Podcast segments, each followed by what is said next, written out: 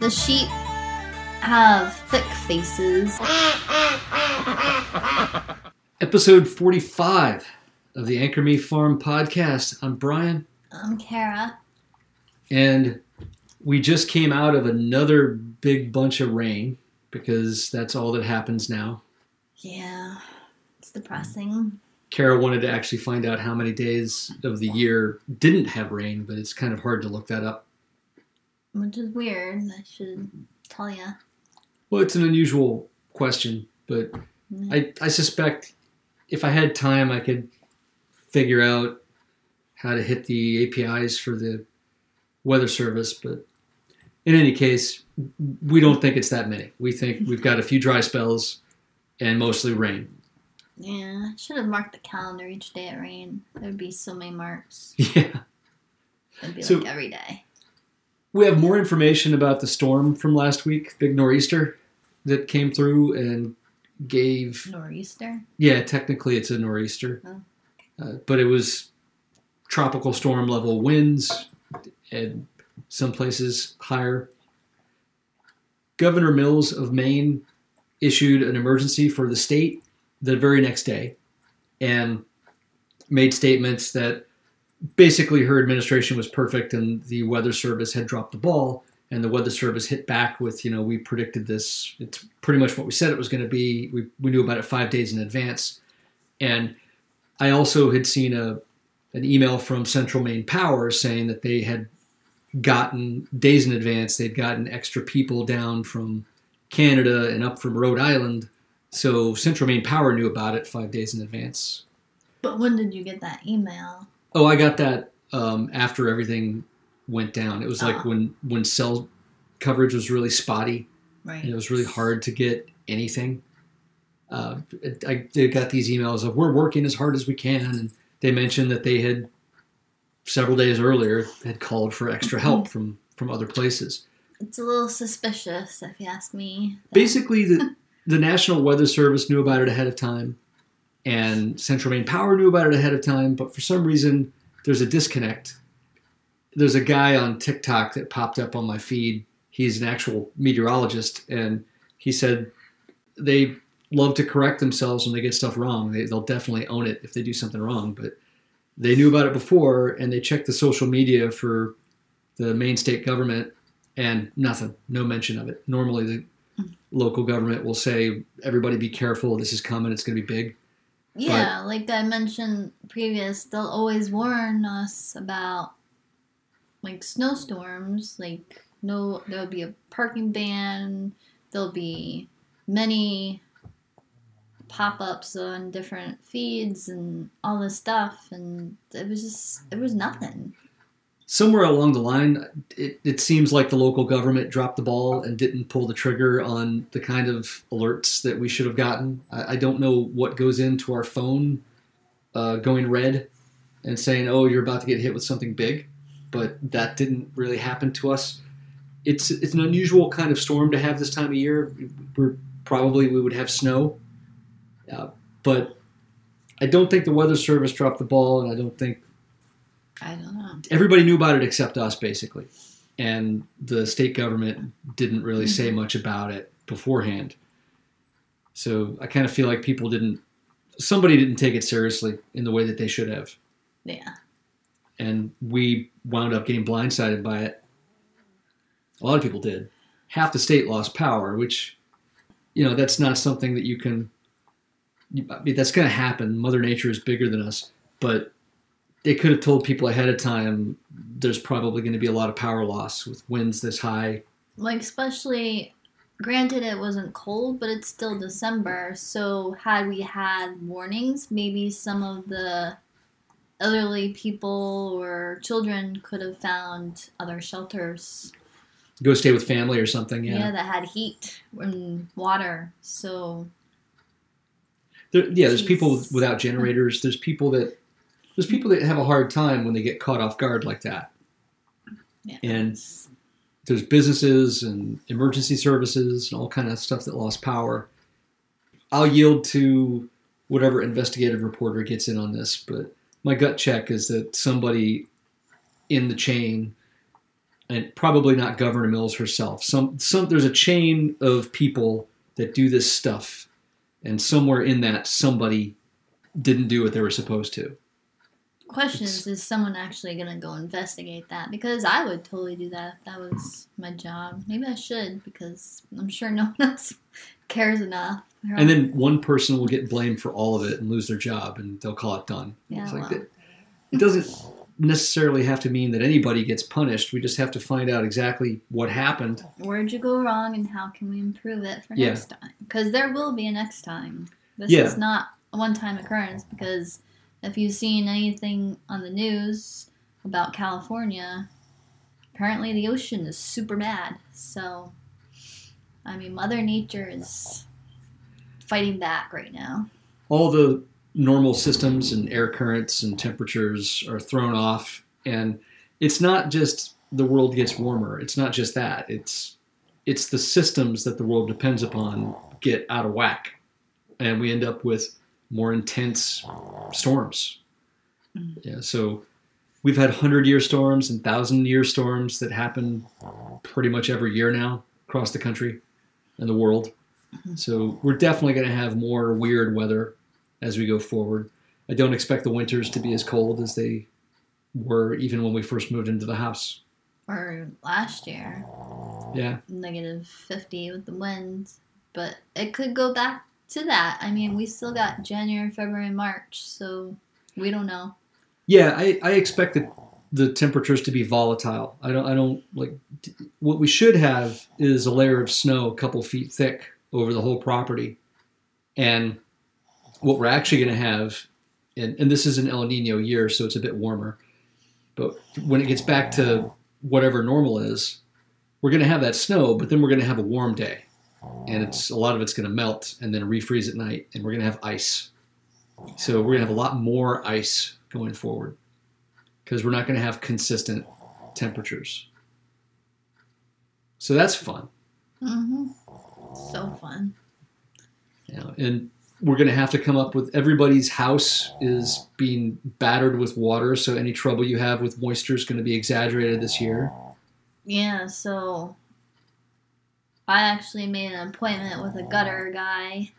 He'll hopefully come Tuesday to get an estimate because our problem the water has to be redirected before we can fix anything. So that's the first step, right? So a gutter would redirect this water. It's not the prettiest on an old house, but you gotta save your house, basically. Yeah, So and if you have gutters, then like if you don't have gutters, you fix something and then it gets wet again, it's just gonna and then cre- recreate the problem. So Yeah. you gotta nip it in the bud where it begins, and and then fix the other issues after. and we've got to dig French drains on the property. I don't know when I'm going to have time for that, but we'll figure it out. Maybe this is when I rent finally rent an exca- excavator and learn how to use it. Mm-hmm. That'll be fun. It's just honestly, it's just a a trench down. I know exactly where it needs to be because I've watched where the water flows and freezes. So that's one benefit of all this wet weather is I got to see exactly where it pools and where it flows from. I would just have to basically back the excavator down the hill and just dig a trench as I go. And I think it needs to be like 18 inches deep. Doesn't even have to be that deep. Because you're not trying to get below the frost line, you're trying to give water a place to go there's a, a drop off outside the fence. I'll probably aim it that way, and it'll just give. It, I think it's the way you do it is you put a six inch wide special pipe that's perforated, lets water flow into it, and you cover that. You, you put that in a bed of rocks, and you put rocks on top of it, and then you cover that with landscaping cloth, and you put dirt on the landscaping cloth, and it's all the, the landscaping cloth is just there to make sure that the dirt doesn't immediately go between the rocks so the rocks can continue to let water flow. Basically it just gives a little drainage hose for all the water in the ground to just exit. And it means you get a lot less mud but you have to place it properly. So i might i might have to hire somebody at least to consult or something we'll, we'll juggle how the money works out and what's cheaper but I'm definitely going to talk to somebody that does this for a living so that I can make the right decisions. I don't mind doing the labor myself, but with earth moving, you need the old man that's going to tell you if you do it this way, it's going to fall apart in five years. If you do it this other way, it's going to last a lifetime. And somebody in the field will know the difference between the two. And I would just be some dude digging a ditch. So I, I'd have to get somebody to at least check it out for an hour. Yeah, problem is trying to find someone, but hopefully. Yeah, we'll call around. We're going to call around this winter so that we can, while it's still winter, because spring is going to, it's too late. Yeah, if you don't get on the books now, you're out of luck, basically, because people fill up because everyone wants to do uh, house repairs come spring. So, Yeah, so you need to be on the schedule already yeah. by the time spring comes around. So we'll be, sadly, even if you have no money and you can't even think about what you need to do, you gotta get on somebody's book if you want something done. and they're not on the internet. The, the best way to find these guys is to go to the local gas station, convenience store, like not just not like the kind you'd expect in a city, where it's just like just what you're thinking, gas station, convenience store. They're more like uh, social hubs, General store. general stores especially. Um, ours also sells gas. Ours sells everything. We have one of the larger general stores in the area, maybe in the state. I think it might be. Gotta It's three floors. It's, it's huge. That's Aberdeen, by the way. of course it is. she's asleep and she's snoring, and she's closer to the computer than either of us. But some people have smaller general stores, different general stores. Uh, depending upon what it is, they may get their gas in a different place. But basically, any place where people might congregate at all. Uh, if you look at the door, there's um, like there's one gas station I see on the way out when I'm delivering for Kara, and they have this wall near the door where everybody just puts their business cards. You're more likely to get the name of a contractor off of the back of a guy's T-shirt in line, Or the Or- side of a truck. or the side of a truck. yeah, or um, like like I've, I've actually asked guys, can I take a picture of the side of your truck? And they go, oh yeah, sure, because he wants the advertisement. So he I was like, I just want to get his phone number, you know. But the the business cards on the corkboard that I was just discussing, they they, put like four or five business cards and stick them with a thumbtack to the corkboard, so that you can actually take a business card. Otherwise, take a picture of it with your phone. And these guys don't have websites. They don't. They don't even. They don't even keep up with their Facebook. Really, no. they're busy. They're just doing work all the time. And we, websites and stuff is expensive, so Yeah, they don't have the money to pay a web developer what he's worth. yeah. You know, that's why I don't do websites for people. Except mine, that's why we're lacking. but he tries. We're, we're working on it. I've basically got. Um, t- we both got like three full time jobs now. It's insane. It's it's uh, winter's hard. Mainly, it's the water. We've talked about that. Hauling the water around makes it hard in the winter. But even this kind of fake winter that we're in now, where it doesn't even get that cold. It's the worst. It's like a fake out because you still can't use the hoses because they freeze at night. So you, there's no point. So you still gotta deal with the water, and then you gotta walk through mush to get anywhere. And the ducks dirty up the water faster than you can pour it, and it's just it's kind of ridiculous. And it's depressing because it's already winter. You're already depressed, and then you got mud and cloudy days and rain and rain and rain. And part of the trouble is there's an, an emotional cycle in New England. The the summer is really a time for healing so you can prepare for the winter. And we didn't really get a summer. We got robbed because there was like a month and a half in the summer where it literally rained for a month and a half. It would stop for a few hours during the day, then it would rain at night. Um, if you got a, if you got a day without rain, you'd have a night with, with rain. It was raining constantly, and that's where it got uh, dangerous for hay because hay has to be dried. Like they, they they have to mow it, they have to let it dry, and then they can bale it up. Yeah, And- because if you mow wet grass, it gets gross and moldy. And if you bale that up for hay, and then you have moldy, dusty hay, which Yeah. is dangerous to animals. It's also tough to work with because the water makes the hay heavier, so it's harder on the machines. And then, so yeah, you end up with a wet bale of hay that is not capable of drying itself, and it's just it's a mold factory. It's, it's and, and you also like we had to buy during that month and a half, everybody ran out of hay, and we had to buy some that somebody had mowed when they probably shouldn't have, but they had some, and it was six bales of just awful, awful hay. Yeah, we had to Did- throw one out. Yeah, because it was just too bad. It wasn't moldy because it was too brand new, but it was wet and it had mud in it.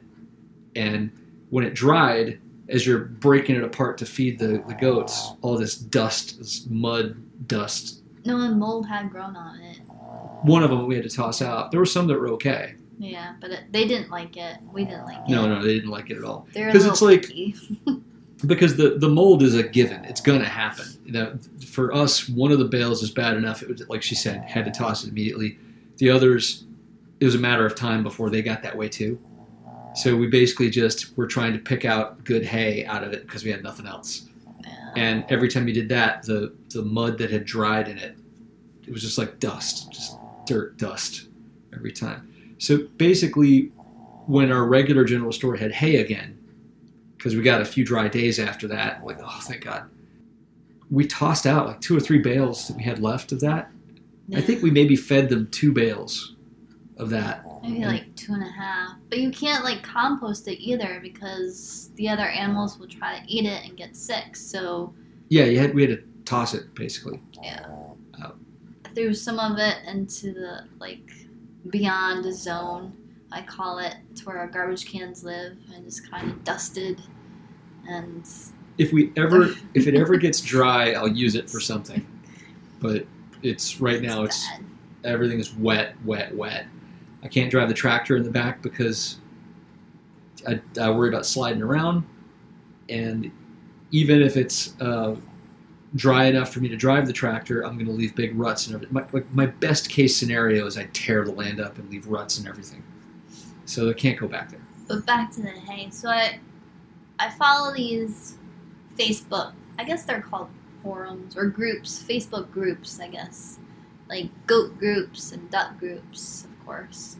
And there was this one lady who was beside herself because she could not find hay. I believe she was in Van, not Vancouver, but British Columbia, Canada, and she could not find hay within like a hundred miles of where she lived, and she couldn't cut, get to the U.S. because she doesn't have a passport. So that was recent yeah, that was like a week ago.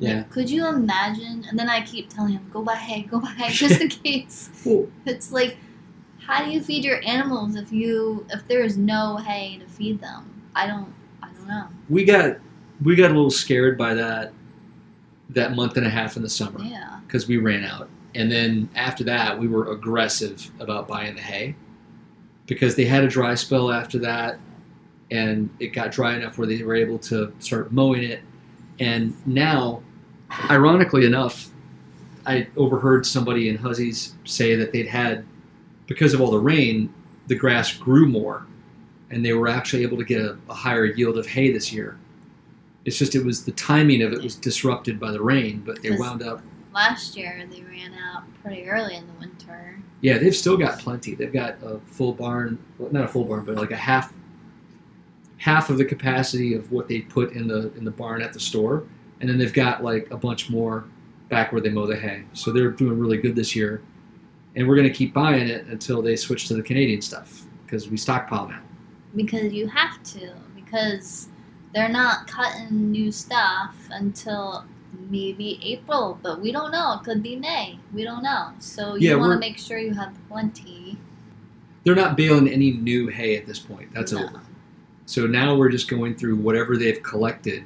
It, the way the hay season works is after you grow the hay, it, you, you, you mow it a number of times. Quick editor's note.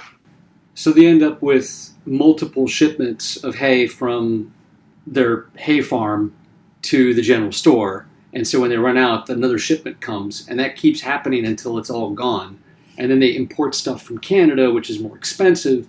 So you want to be stockpiled by then, and then just kind of use your stockpile until winter is over in what I think April, or maybe a little earlier or later, depending upon the year. But anyway, back to the show.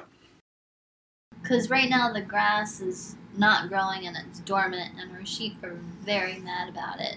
And Aaron tells us every day. Normally, they wouldn't be able to see the grass. You'd be under snow, Well, we have a, a light dusting right now but that's going to melt. We- because we had rain for three days and then it snowed. So, it yay. got cold enough to turn into wet snow, about an inch of wet snow. But now it's like melting and it's getting muddy and lovely. Yeah. So we've got like a few days of dry weather, and then it's going to rain again. Again. Again. But as far as the hay is concerned, we we've been spooked by that that one bit in the summer, and Kara started looking into storage, and we have that twelve by twelve shelter logic um, storage building. It's it's just like a metal frame with tarp over it, really, but it's fancy, and uh, I've been told by people who use them that it lasts a couple of years, and then you have to replace the cover. Which makes sense because it's just tart, hard plastic. So, I mean, It depends, though. The, if theirs is out, exposed to more of the elements, because ours is the wind is blocked by the house and by yeah. trees and bushes on both sides, on the two other sides. So it depends on how much punishment you get on your property. But we we'll get a few years out of it, and we'll replace the cover. Yeah, you can just buy replacement covers. Yeah. You just want to keep up on this stuff because failed equipment equals failed everything else. Yeah. So the way we did it is, I just built it in a, a spot that was good enough. Um, I might move it next summer a little bit, but uh, you set it all up. You spike it down with these anchors that screw into the ground like a foot and a half, and um, you tether it to the metal frame with these metal cables. And you screw them in tight with these clamps and and it just basically anchors it to the ground really well.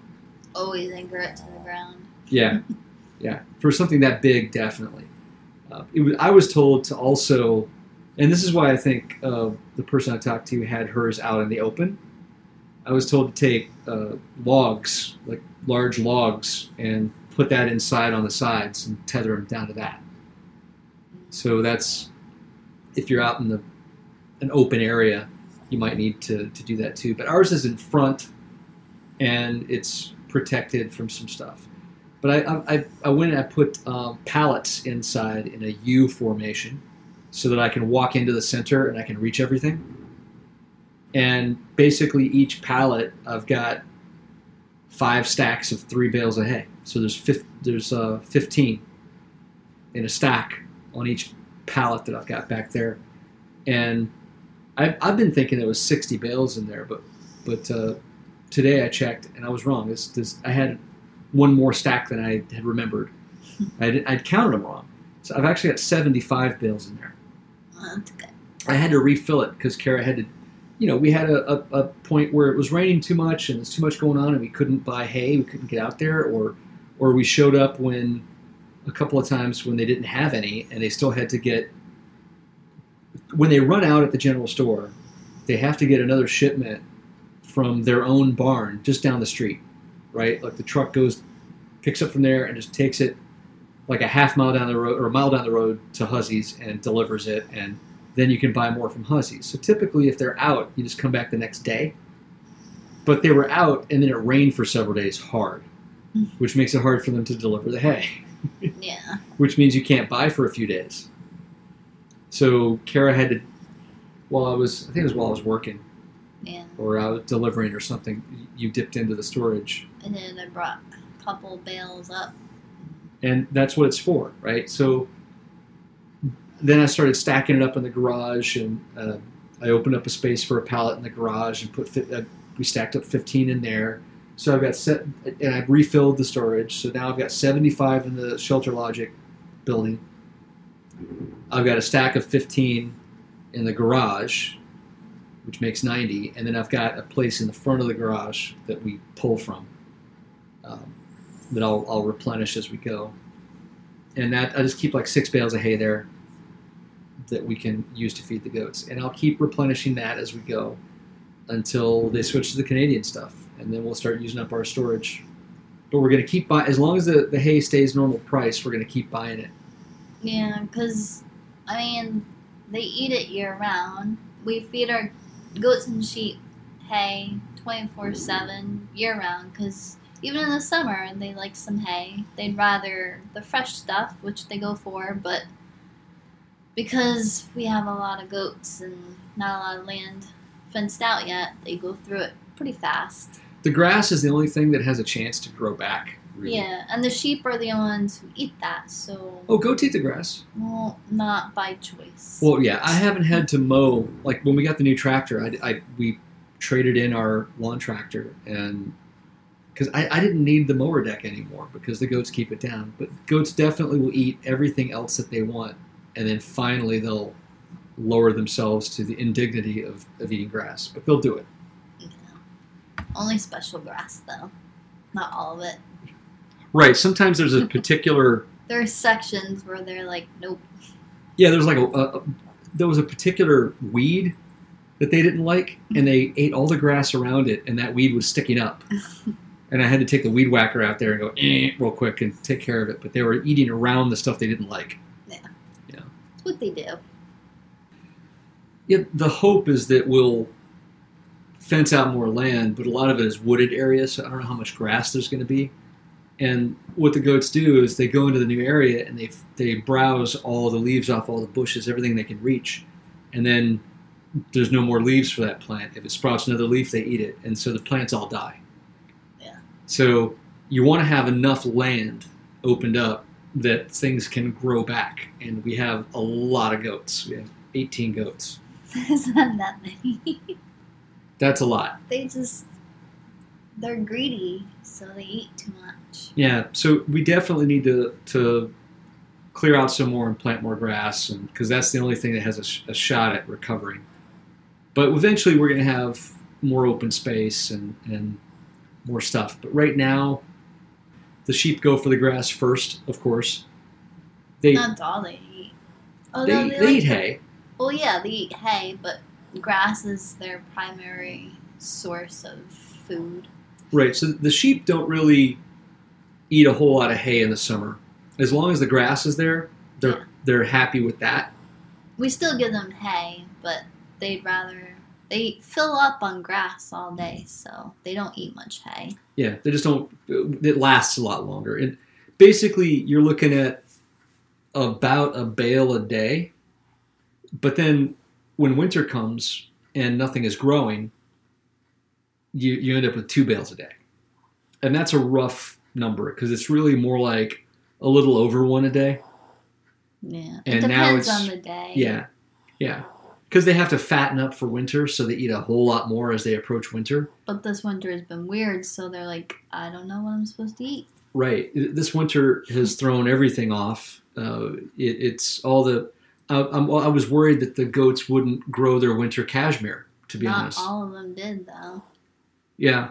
So it's it's kind of scary because there are natural processes with these animals that respond to the temperature, and if they too many warm days, they I mean, like we have a bunch of chickens molting in the middle of winter. Yeah, they're still molting. We have all our black Australorps are now molting. Um, Dala's growing her feathers back. Keel finally grew grew her feathers back, looking good. But yeah, some of them are still. They look like they look like plague chickens. And then when it's raining, and then they look like, oh my gosh, it's terrible. Yeah, they look so pathetic so it, all the time. It, it like they've got some kind of horrible disease, Mhm. and then when it, when it starts coming back, they have all these black, like rods just sticking out of their body all over the place because that's the base of the the feather, the quill of the feather coming in, and then the feathers start to come in through the the ends of those. It looks kind of neat once you understand what's happening, but Yeah, but in the They look terrible. Like, oh my gosh! At first, I thought they were sick, to be honest, because they're not supposed to do it now. And it's Right. weird. The timing's also another thing. 'cause, yeah, why, why are they doing this now? What's wrong? It's supposed to happen in the fall, like September, October. But uh nope. We've we've had temperatures all over the place. So it, it's got everybody confused. Yeah, but we're gonna we're gonna be okay. We've got like ninety six bales of hay plus one that we've opened. Like we've cut the uh, ropes on it. well, it might be 95 now. Ninety five. Okay. Oh, you got some out there earlier. cut one. Yeah, so basically over 90 bales of hay, and at two a day, that's like 45 days that we can go after we stop buying hay. I'll keep aggressively buying it and stockpiling more and more as much as we can hold, Yeah. and we'll keep going until they stop selling it. Because once we stop, once once we, we're going into reserves, we're on a clock, Yeah. and we have to last until until they start uh, bringing more in. And first cut is never great, and end of season is not great either. It's that midsummer cut that seems to be the best that everyone enjoys. But So keep in mind that they may be eating more. If it's not very nutritious, they may eat more. yeah, just to fill their bellies. It might take more hay to give them the nutrition that they need if it's not like the best cut, At which means you're spending more money on more bales. Yeah. Supplement, we don't give, we've discussed this, we don't give grain to anyone because it's not good for the boys. And I have celiac and it's not gluten free. Technically, there's hay, but I'm. It's different, it's a different process. So as long as I glove up, I'm good. I do get a small rash from it, but that's just because I'm allergic to hay. I don't know if it's the wheat part of it. Maybe it is. I don't know. Kara's allergic to the outside. and the inside, to the earth. apparently, because Yeah. dust mites is number one. So another thing that we're doing, I guess we could talk about the the upstairs project. So here it is. Okay, Happy New Year's Eve, everyone. Oh, that's right. It's New Year's Eve. Happy New Year. Year's Eve, and I'm supposed to do this epic post on all the things, how my year went and stuff, but I have not. It's been, it's too much. It's just too much. It's been a wild year. and it's Sunday. Who, I mean, ugh, freaking holidays are on weird days this year. So yeah, the year has more misses than hits, sadly. Oh, before we get onto the house stuff, I want to mention one more thing that I'm looking at outside the window now, outside the sliding glass door. We have that uh, Shelter Logic, uh, like a livestock shade. It's like a, imagine a, a semicircle coming out of the ground, like a little tunnel. It's about five feet tall at the center. And it's just for animals to walk under and get out of the sun or get out of the rain or whatever. And the sheep tend to hang out in there. We started putting a milk crate full of hay in there for them so they can munch a little bit while they hang out. I put a bucket of water in there every morning so they can have water there. Basically, the sheep can just hang out in there, and they tend to. But the the hay was kind of a problem. It wasn't enough hay for them, and Kara decided to repurpose one of our what is it, a fifty gallon Yeah, tub? it's one of the plastic uh, stock tanks. It's a stock. It's a fifty gallon stock tank, and we were using it for a duck pool at one point before Kara got the uh, some better ones. And now there's we got two of them just laying around, and one of them has a hole in it, so we couldn't use it for a, a duck tank. And Kara grabbed one of them, probably not the one with the hole, Probably whichever one was closest. Yeah, So. but she decided to use one of them as a feeder, so she tossed it in there. And in the morning, I just toss some hay in there. Normally, I break the hay up when I put it into their metal feeders because um, it's enough work to stick your mouth through a four by four grid, four inch by four inch grid. I didn't want them to have to like break up a solid bale, so I tear I tear the bale up and stuff the hay in the feeders. But in the case of that stock tank, I just throw a chunk of a bale in there Hmm. and let them tear it apart themselves. And no matter how much of a mess they make, they just spread it around inside the stock tank.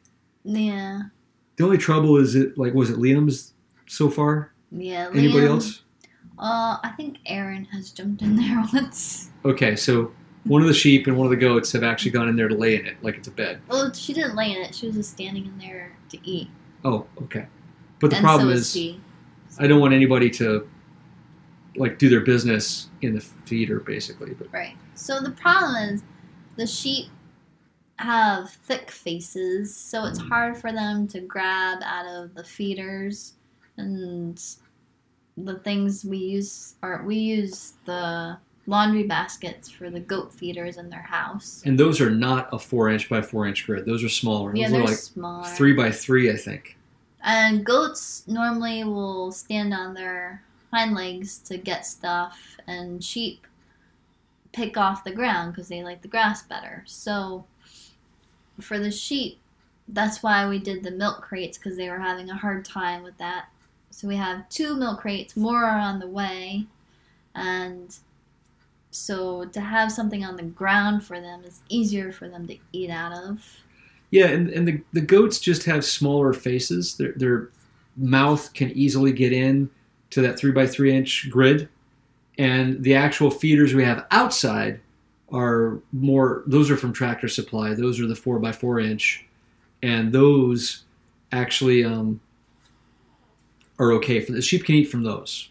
Yeah, although they're they'd rather you put hay on the bottom On part the, of it. catch tray Yeah, underneath. they've gotten super bossy. They do. Once they get comfortable and they want a particular schedule, they're they're just they're sometimes worse than the goats with their moodiness and mm. bossiness. if they're in my way and I'm trying to move them, they're like, like I'll take the the food out of the duck house in the morning. I'll I'll, dump it back into the the container, and it's the bowls still have food stuck to the bottom because ducks are messy and they get water in their food bowls.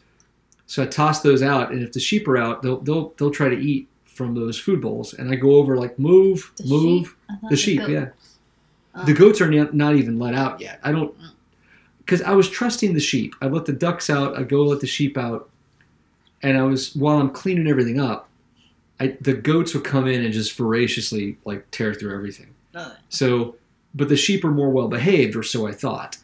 not anymore. So I toss these bowls out out of the duck house while I'm getting everything squared away, and I basically need to get those bowls kind of cleaned up before the goats are let out, so they don't try to eat it.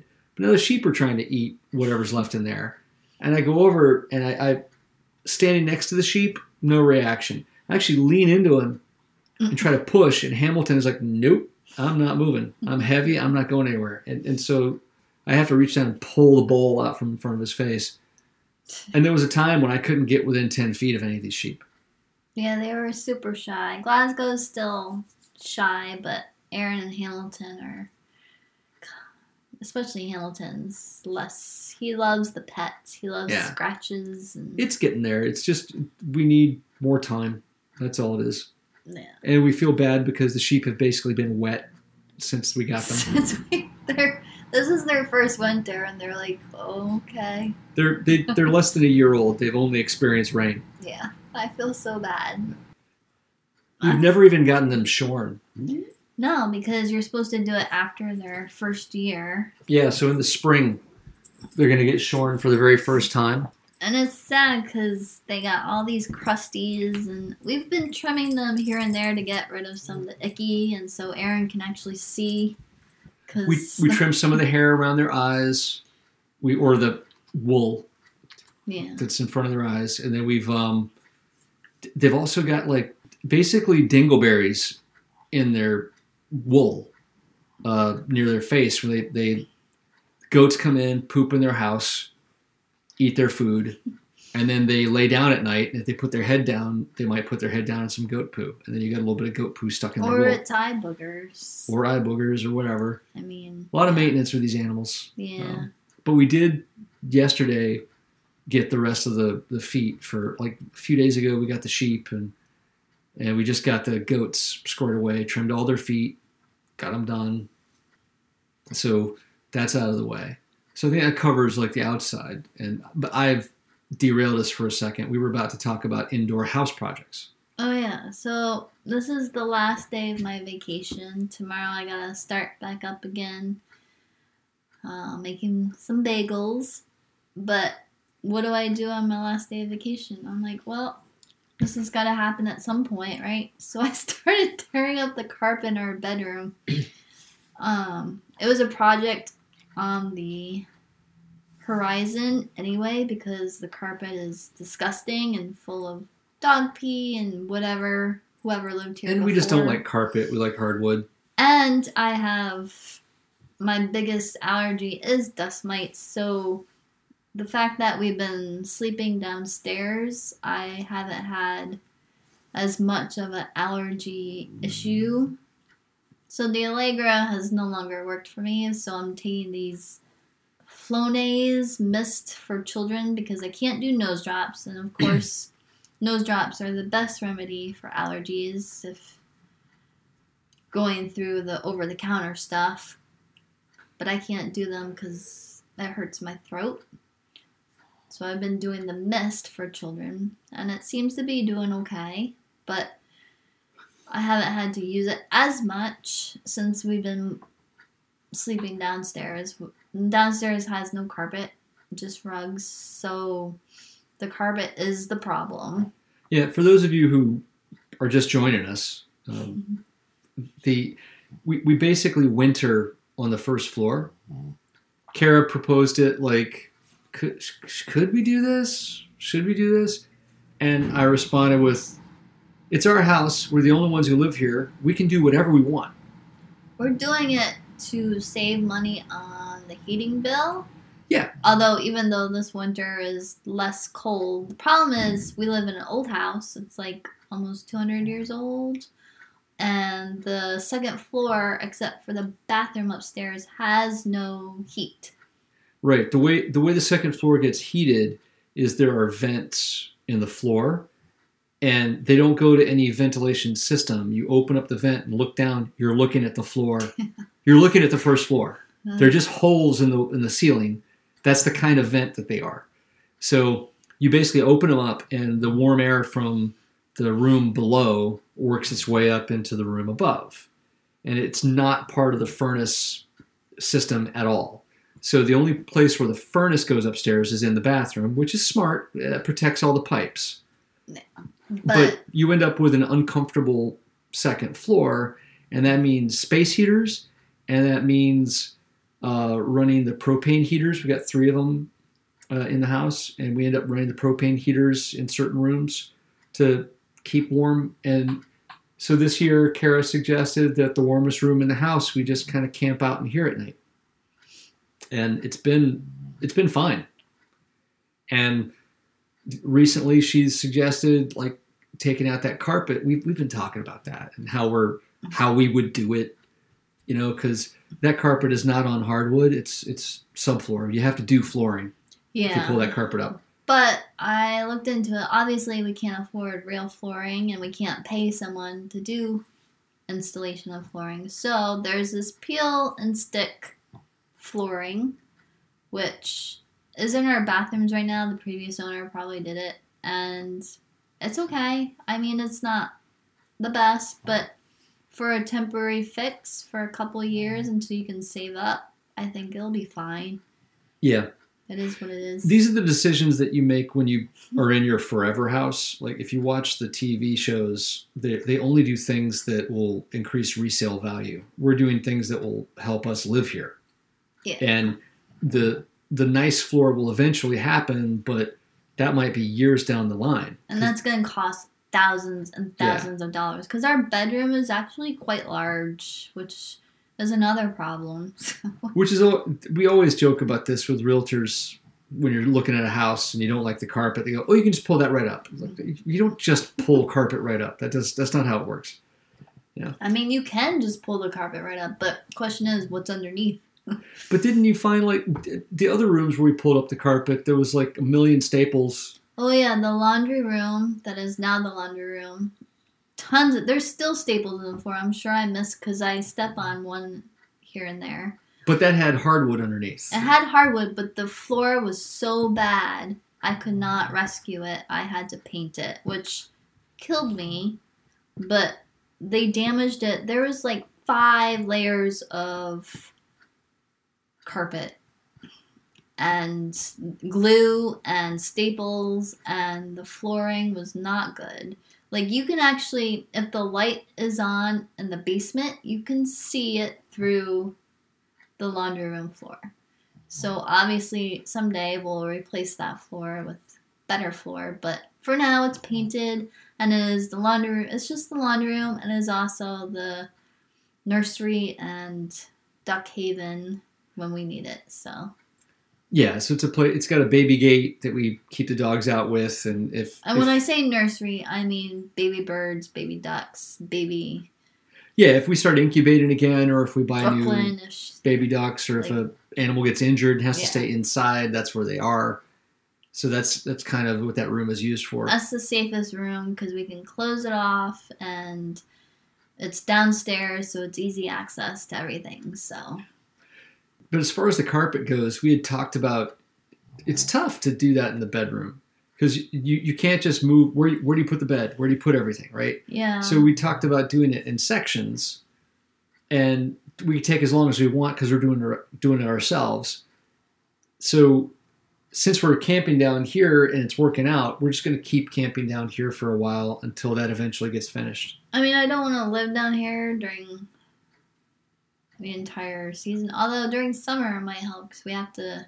So the this house has so many issues that the one window in that bedroom where we can actually put an air conditioner is now coming off the wall. The framing of it.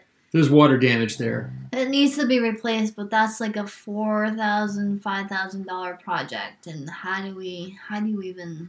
Might do, be more now How do we even? Yeah, because it won't stop raining. So because it was it was already a four thousand dollar project, and we were making plans to get that done, and then we had a year of nothing but nonstop rain drenching everything.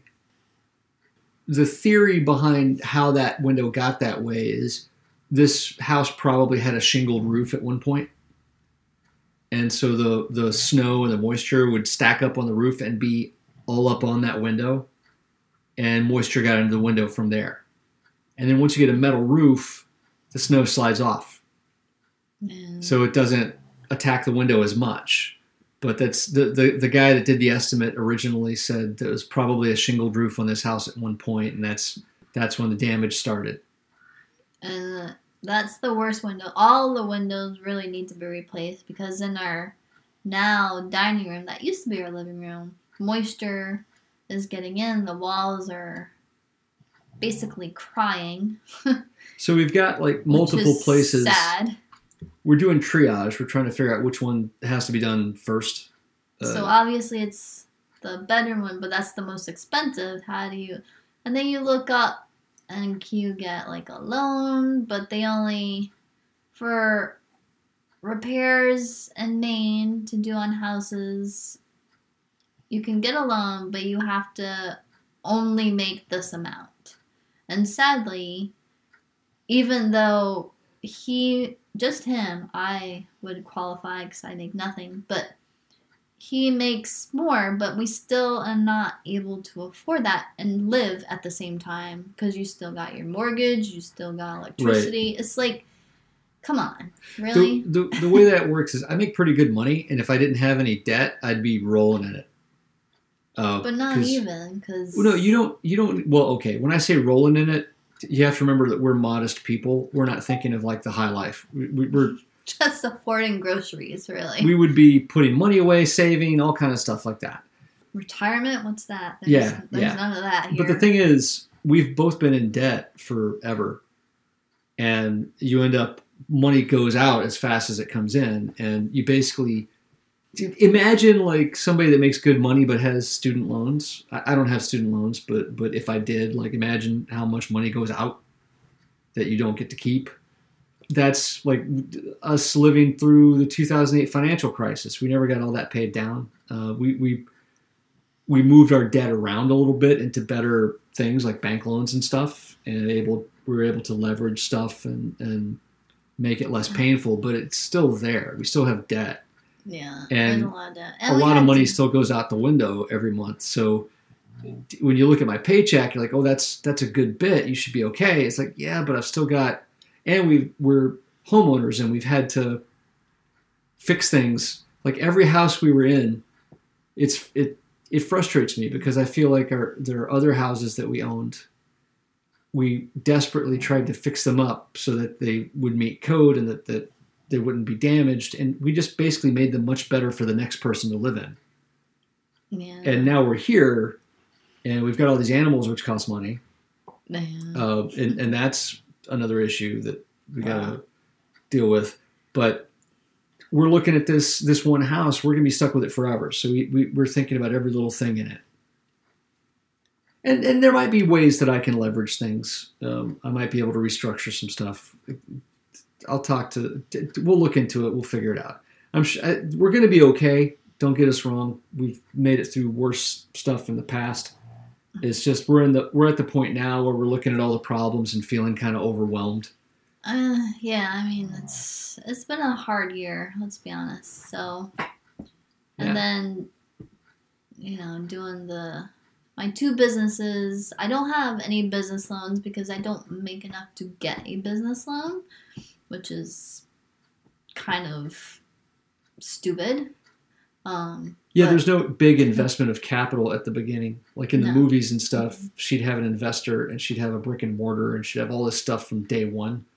And in real life, when you start a small business, you have almost nothing. Or everyone's, well, just go to the bank and get a business loan. Oh, it's not that easy, folks. You gotta ha- actually have a lot of money coming in, so the bank will be like, you're good for that loan. But if you don't have a lot of money coming in, you're not good for that loan, even though you will pay it off because I have not missed one payment on anything. But they don't see it that way, and that's that's sad because when you have businesses you need capital to keep them running, especially during winter, because winter is the hardest. Yeah, there's not enough focus on small businesses in this country. There's there's a focus on medium to large businesses, but there's not much that there's not much there. Well, I I've gone on and on in this podcast about healthcare, but if we had universal healthcare, think about how many people would be free to start their own business Yeah. if they didn't have to stick with one, this one job for the health insurance. If they didn't have to worry about the health insurance, you'd pay you'd pay a tax for the health care, and it'd cover absolutely everything for your whole family. And the money that currently like is taken from your paycheck for healthcare, you'd keep that money. You wouldn't pay a copay. You wouldn't pay for all this crazy money for medications. All the things you pay now would be gone and it would just be that one tax and you'd end up saving a bunch of money but it scares people because you know when the pharmaceutical companies or the health insurance companies buy advertisements they try to scare you with your taxes are going to go up your taxes but they don't mention that all these other costs are going to go away.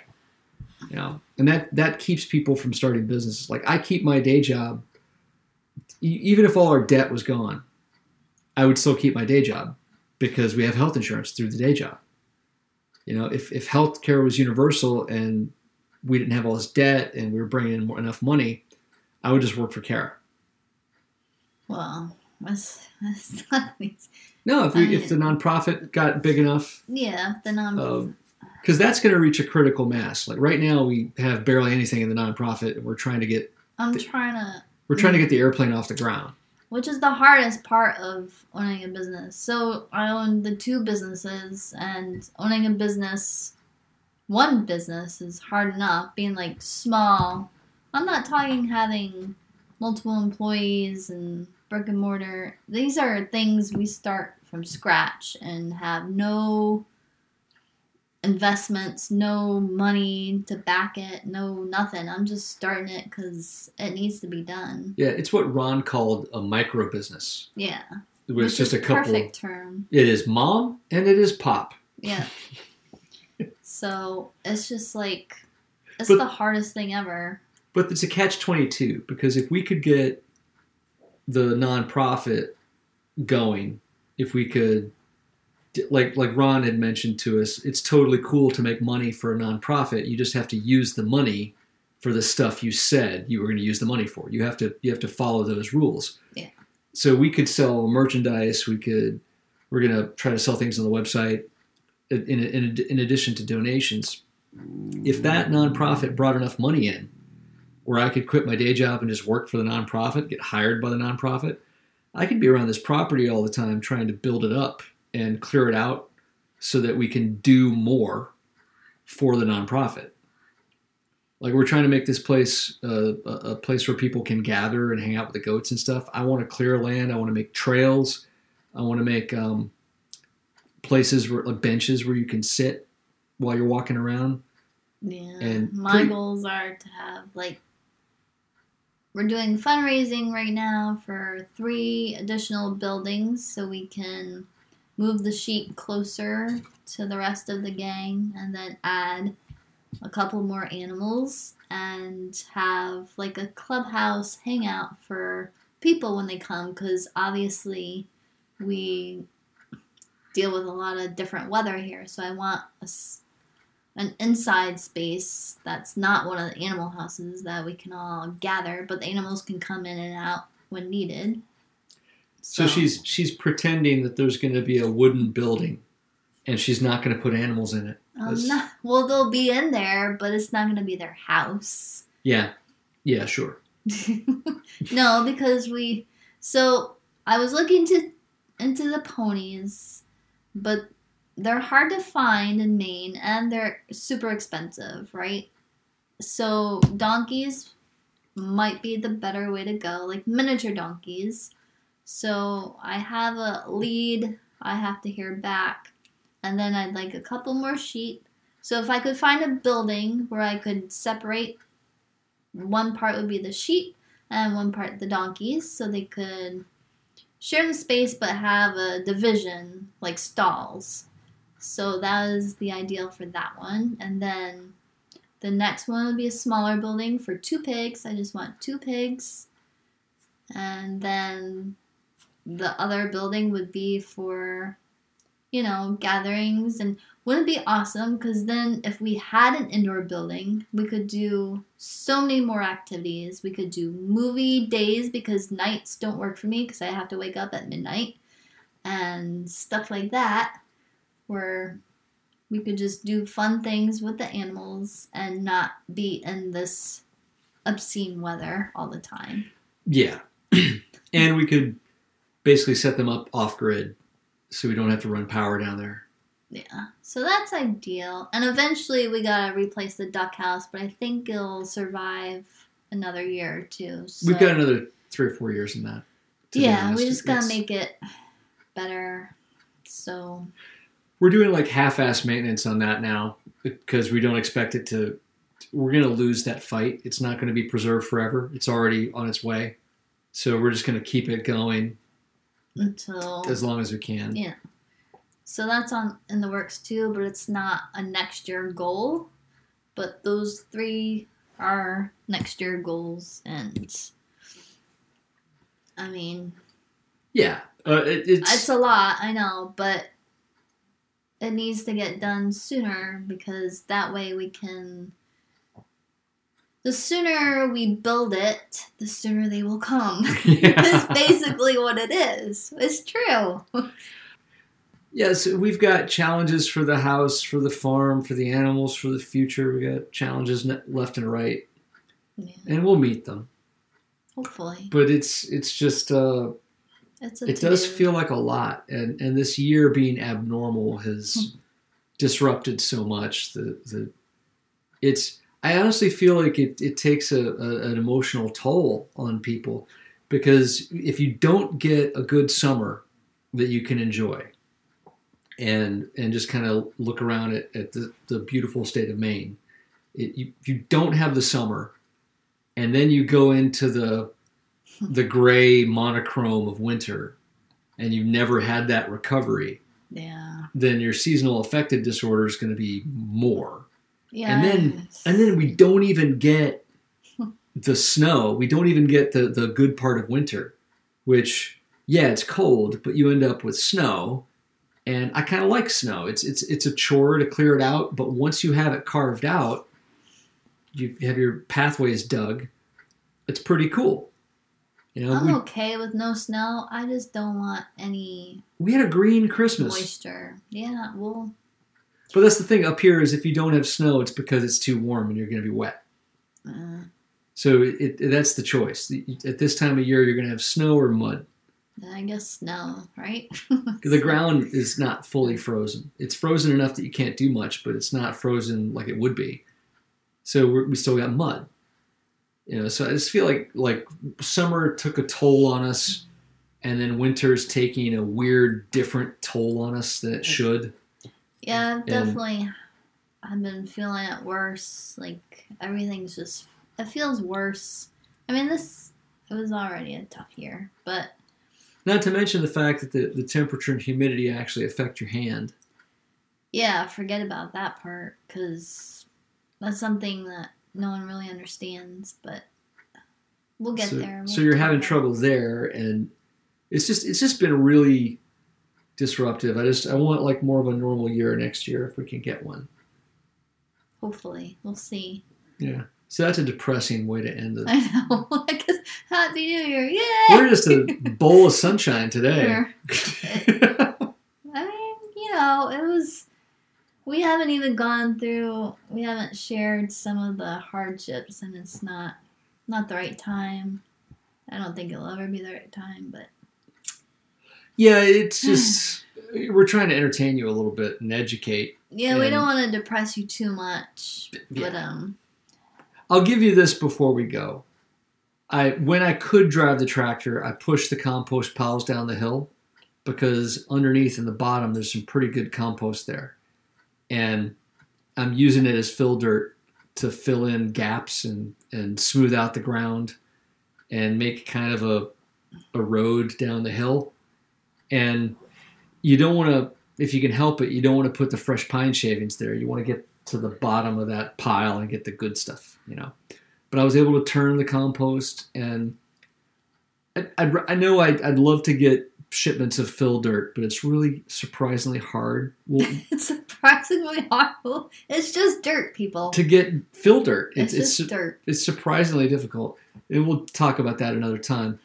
But I've got like a plan of using the the he- the really good compost stuff to fill in some stuff, and then carpet bomb it with grass seed in the in the spring, and then see if. But but the thing is, all that compost is supposed to be trapped under a layer of snow for a few months, to where it really does its thing and decomposes, and we haven't had that.